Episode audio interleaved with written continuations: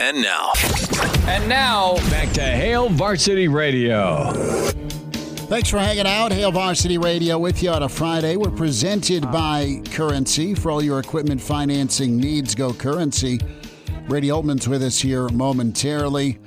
And uh, I think Vic has dove into the Templeton early and often. Uh, I am drunk enough. Ah, I am drunk on enough Roulade that I feel like the D will get more big plays than they give up. That's going to be a ratio to look at. And Rhule talked a lot about Minnesota. And uh, let's get there with Rhule on Minnesota while we wait on Brady because it is going to be a good test at situational football. But Minnesota's been killer uh, on defense against you, the opponent, third down defense, third down offense. Here is Coach Rhule from earlier. Can I get a cut number? Uh, it should say Eight, on I Minnesota. Yep. Eight? Yeah.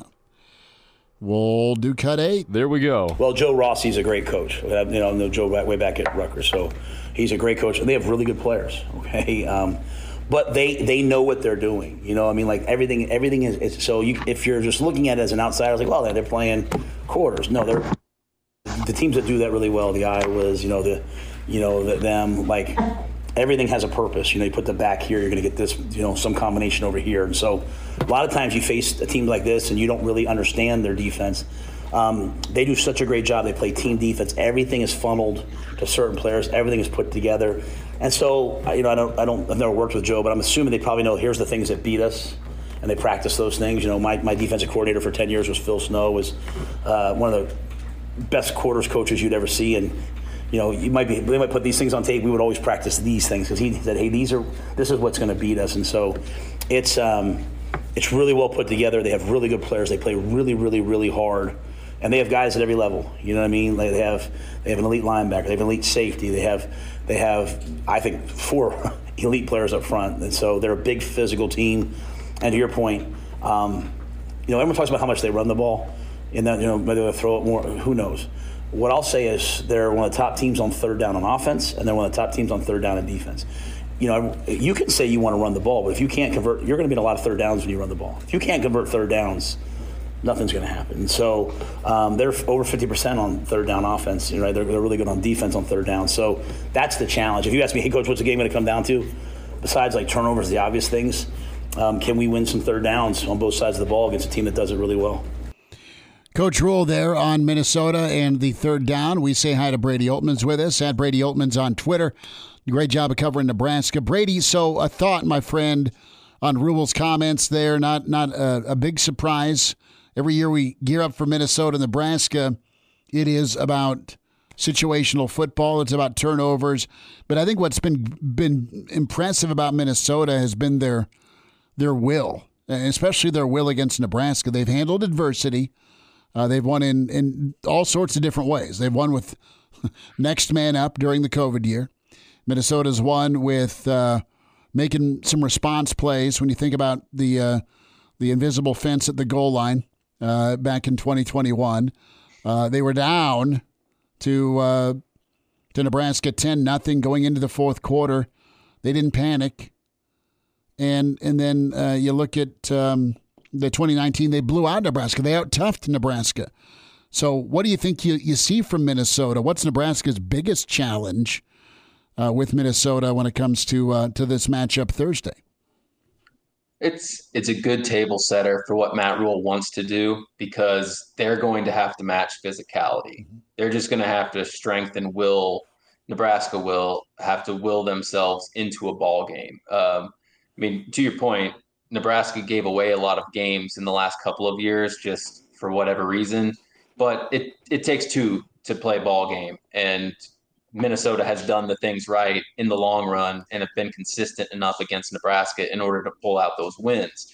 And I think historically that's why Minnesota is such a, a thorn in the side of Nebraska in recent years. Is they're they're certainly not flashy. They're certainly not a, a, a vibrant offense, but they just get the job done. And I think that's what Matt Rhule and his his staff and the entire team, what he wants to see right out the gate is at least just don't get outworked. Just don't do the don't do the kind of things and set yourself self up to fail in those situations. They just have they need that consistency and reliability from a team. If you lose because they're just they play better ball, you, you kind of accept that. But Rhule and the staff will not accept a loss for lack of effort, and so Minnesota poses a pretty good uh, uh, opponent in Week One for them right there. And Brady, whenever you look at the the depth chart that was released today, that two deep, the guys that we're expecting to see on the field against Minnesota, a lot of familiar faces, some new faces, but with what we've heard out of fall camp about a lot of these guys in the two deep, how do you feel about Nebraska's chances to go at least match the the physicality and intensity of a team like Minnesota with the guys they're going to have?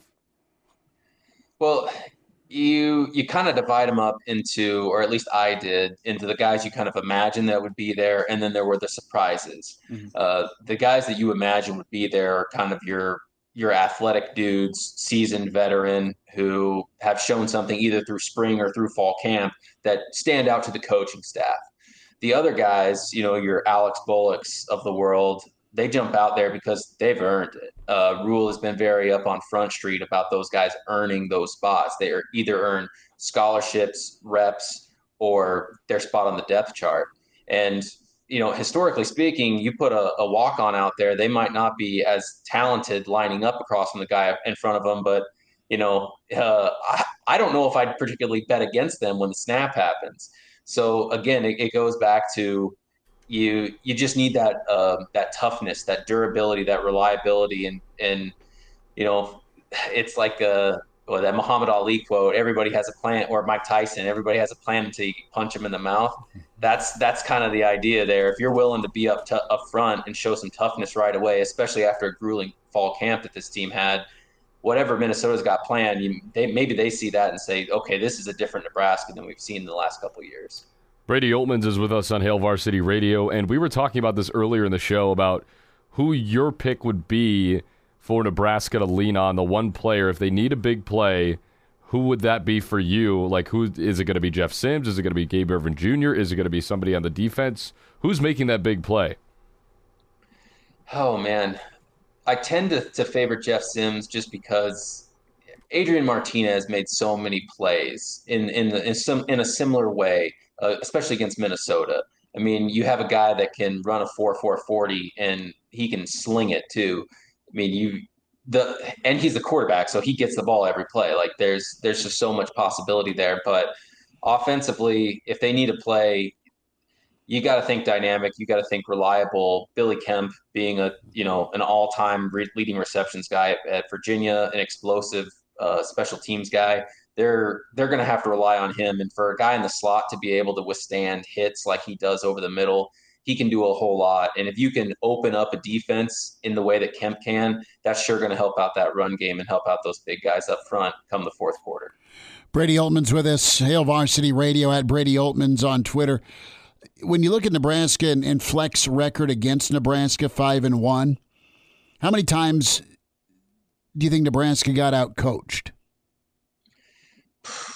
man, you you'd almost all of say, them. You'd, you'd almost say all of them, just because there's. I mean, there's certainly times where you'd think, you know, Fleck. Not to him, he's definitely done his due diligence to get in this position, but I mean, just you, those boneheaded plays and those almost kind of the things that brought in Husker fan apathy mm-hmm. over the last couple of years, just those mistakes, the the the lapses of judgment or just flags, fumbles, errors, whatever it may be.